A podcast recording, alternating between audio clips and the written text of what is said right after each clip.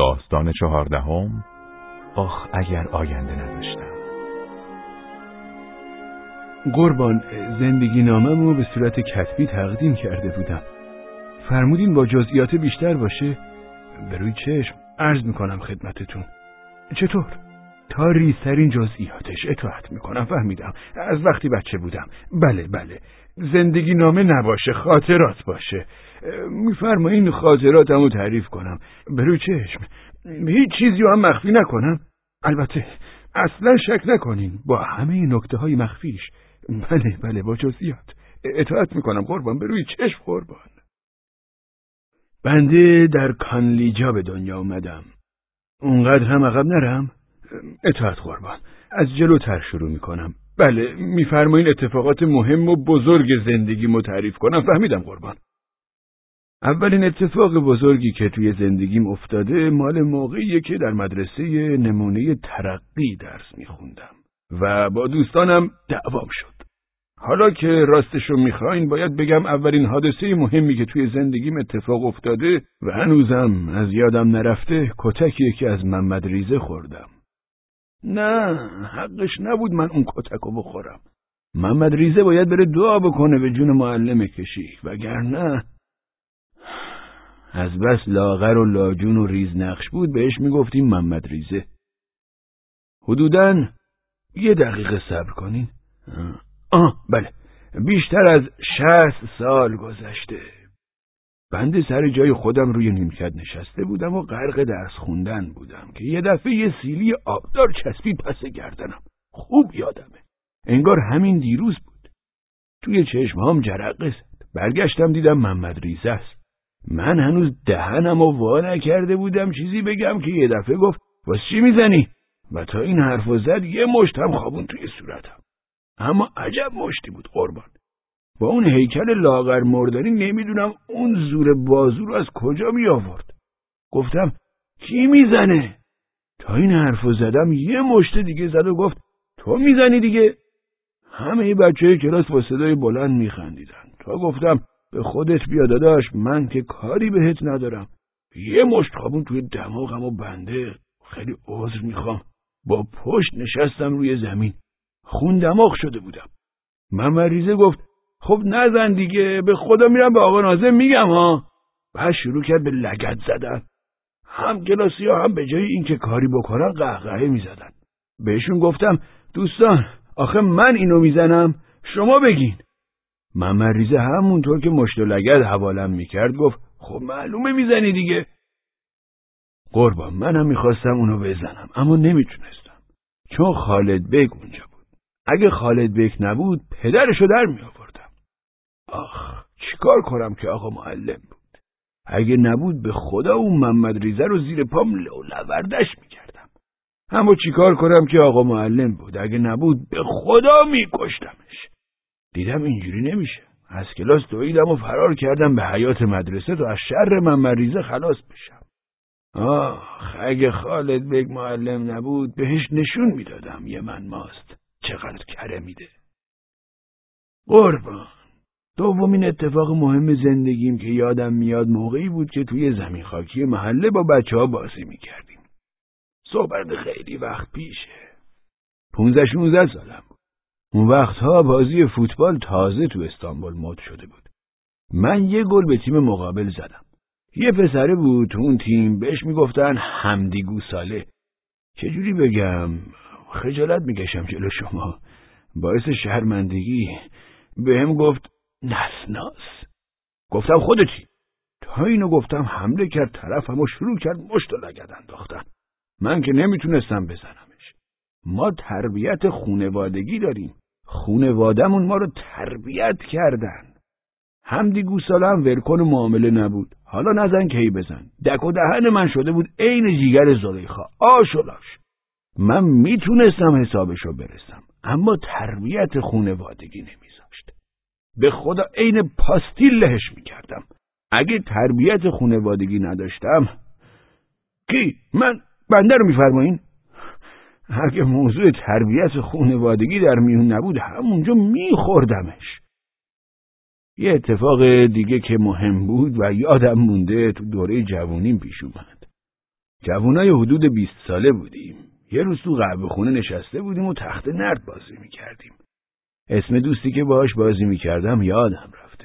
اما همون دوستم یه دفعه تخت نرد و برداشت و کوبید توی سرم. توی چشام انگار رعد و برق زد. ماتم برده بود قربان. منم می‌خواستم بزنمش. یعنی میزدمش اگه پدرم نبود. ماها به پدرمون خیلی احترام می‌ذاریم. همه جا احترامشو نگر میداریم. بایست بره به جون پدرم دعا کنه وگرنه همونجا خام خام خورده بودمش. آخ اگه پدرم نبود. اگه پدرم نبود. گفتم نکنه به گوش پدرم برسه برای همین چیزی بهش نگفتم. رفتم در مونگا و دادم سرم و بخیه زدم. بعدش قربان هیچ از یادم نمیره. یه روز پاییز بود. خب ما هم جوون بودیم و با یه دختره نامزد کرده بودیم. دم غروب داشتیم توی دشت و صحرا میگشتیم. یه پالتوی کلفت هم تنم بود. همینجور که ما گرم صحبت بودیم و حواسمون به هم دیگه بود یه دفعه از پشت بوتها یه آدم کج و کنه در اومد و می‌خواست نامزدم و از چنگم در بیاره. قربان مگه ما می‌ذاریم کسی این کارو بکنه یارو هم اونقدر لاجون بود اگه دماغشو می‌گرفتی جونش از اونجای نابدترش در می‌رفت. خلاصه دست به یقه شدیم. اما بنده یه پالتوی کلفت و سنگین تنم بود. پالتو نمیذاش طرفو بزنم. دست و بالمو گرفته بود. آخ اگه اون پالتو نبود. روزگارشو سیاه می‌کردم. همچین میزدمش که رب و ربشو یاد کنه. توف برود بیاد پالتو. مرتی که دختره رو گرفت و کشون کشون با خودش برد. اون وقت دختره بی حیا خجالت نکشید و سر من داد زد توف خاک بر سرت کنن به تو هم میگم مرد. انگار پالتوی به اون سنگینی و چشماش نمی‌دید. منم به دختره گفتم اگه پالتو نبود پدرش رو در می آوردم بعدش قربان مدتی از اون قضیه گذشت. من هم رفتم زنگ گرفتم. پدرم هم هرچی خاک بقای شما باشه. به رحمت خدا رفته بود. با مادرم توی یه خونه زندگی می کردیم. مادرم طبقه پایین می نشست. ما هم طبقه بالا. موضوع مال خیلی وقت پیشه. الان علتشو فراموش کردم. نمی‌دونم دومین یا سومین ماه ازدواجمون بود که یه دفعه ایال ما زد به سرش. هجوم آورد طرف من. هرچی دم دستش بود پرت می‌کرد طرف من. وقتی هم چیزی نمون واسه پرت کردن مثل خروس جنگی شروع کرد به زدنم. موهامو می‌کشید صورتمو چنگ می‌زد. گفتم الانه که مادرم تو طبقه پایین صدامونو بشنوه. برای همین چیزی بهش نگفتم. خب زن دیگه قربان ضعیف است. اگه یه دونه با پشت دستم بهش می‌زدم میافتاد زمین. آخ اگه مادرم نبود می‌دونستم چی کارش کنم. اما مادرم بود. به خاطر مادرم صدامو در نیاوردم. بعد از یک ماه دوا درمون از همدیگه جدا شدیم. بعدش قربان شده بودم سی سی و پنج ساله. یه شب نصف شب سر و صدایی شنیدم و از خواب پریدم. نگو دوست اومده بود تو اتاق و داشت گنجه ها رو میگشت. اگه خبر داشتم خودم رو به خواب می‌زدم. از کجا می‌دونستم دزده؟ منم که یه دفعه از خواب پریده بودم و دزده دیده بود که بیدار شدم. تا چشمش بهم افتاد حمله کرد طرفم. از اون دزدای ناتو بود. به صاحب خونه حمله کرد. بله بله به صاحب خونه. دزده رو اگه می‌دیدین دلتون واسش میسوخت. عین ماسوره بود. شما اگه جای من بودین چیکار می‌کردین؟ میزدینش؟ منم می‌خواستم بزنمش اما با خودم گفتم اگه بمیره چی؟ اگه خونش بیفته گردنم چی؟ بعدش با قانون چی کار کنم؟ آخ اگه قانون نبود. یارو داشت منو زیر لاف خفه می‌کرد. تا داد می‌زدم کمک بیشتر فشار می‌داد. خودمو زدم به مردن. دوستم هرچی تو خونه داشتم جمع کرد و برد. بره دعا کنه به جون قانون. وگرنه می‌گرفتم همچین پیش می‌کردم که دیگه از این غلطا نکنه. چند سال گذشت.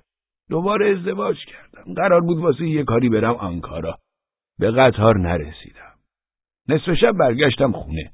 برای اینکه زنم بیدار نشه پاورچین. پاورچین رفتم اتاق. خواب روم نمیشه واسهتون تعریف کنم چی دیدم. یه دفعه خونم به جوش اومد. خب مسئله ناموسیه. شوخی بر نمیداره. مرد و ناموسش. می‌خواستم یارو رو بکشم. اما گفتم در و همسایه ها نصف شبی از خواب میپرن و صابرا میشن. وگرنه جفتشونو همونجا میکشتم. اما همسایه ها رو چیکار کنم؟ برن دعا کنن به جون همسایه ها واسه خاطر این که همسایه ها بیدار نشن خودم رو به اون راه زدم و پاورچین پاورچین از اتاق اومدم بیرون. یه اتفاق مهم زندگیم هم توی اداره پیش اومد. مدیر خیلی اذیتم می‌کرد. هرچی از دهنش در میومد بهم می‌گفت. حتی یه جوری شده بود جلو همه فوشم می‌داد. دیگه نمی‌تونستم تحمل کنم. می‌خواستم شکایت کنم اما وجدانم نمیذاشت. نمی‌خواستم یارو از نون خوردم بیفته. اگه وجدانم اجازه می‌داد یه روز جلوی همکارها تو صورتش پف می‌کردم. اما چیکار کنم؟ یه چیزی هست بهش میگن حجب و حیا. اگه حجب و حیا نبود. خلاصه وضعیت یه جوری شده بود که می‌خواستم بگیرم خفش کنم. اما اونم منو از کار اخراج می‌کرد. توی خونه هم اهل و عیال هست. آخ قربان آخ اگه زن و بچه نبود. می‌گرفتم وسط اداره با مشت و لگت حالش رو سر جاش میآوردم. یه روز هم توی اداره نشسته بودم یه زن ارباب رجوع اومد. یه بچه پنج ساله هم کنارش بود. یه دفعه نفهمیدم چطور شد زنه از یه چیزی عصبانی شد و شیشه دواتو برداشت و زد توی سرم. ای خدا. اونا دو نفر بودن من یه نفر. اگه دو نفر نبودن می‌دونستم چی کار باعث بکنم. تازه اگه زن نبود روزگارشو سیاه می‌کردم. خلاصه قربان باز نشسته شدم و خدا رو شکر نجات پیدا کردم. بچه کوچیکم تو آلمانه. بزرگ دختره خیلی وقت شوهر کرده. خانم هم عمرشو داد به شما. الان تنها زندگی می‌کنم. دیگه دیگه دیگه یه اتفاق مهم دیگه. بله. همین چند وقت پیش مستجرم همینجوری بی خودی لنگ کفششو به طرف سرم پرت کرد. نگاه کنین هنوز ردش روی پیشونیم هست. امان از پیری. اگه جوون بودم حقشو میذاشتم کف دستش. چند سالمه؟ هفتاد و سه سال قربان. الان که داشتم می اومدم خدمتتون خیلی ببخشید. یه آدم بی ادب بهم حمله کرد. چرا؟ چه می‌دونم قربان. بیادبیه دیگه. توی اتوبوس داشتیم می اومدیم یه دفعه گفت مگه خودت خار مادر نداری؟ بعد یه مش زد توی صورتم. نگاه کنین هنوز جاش مونده. قرمز شده مگه نه؟ چیکار کردم؟ چیکار میشه کرد قربان؟ من آینده دارم. آخ اگه آینده نداشتم مگه میذاشتم از دستم قصر در بره؟ به خدا همچین می‌زدم لطو پارش می‌کردم. اگه آینده اگه پای آیندم در میون نبود نشونش می‌دادم. همین ها بود که عرض کردم قربان.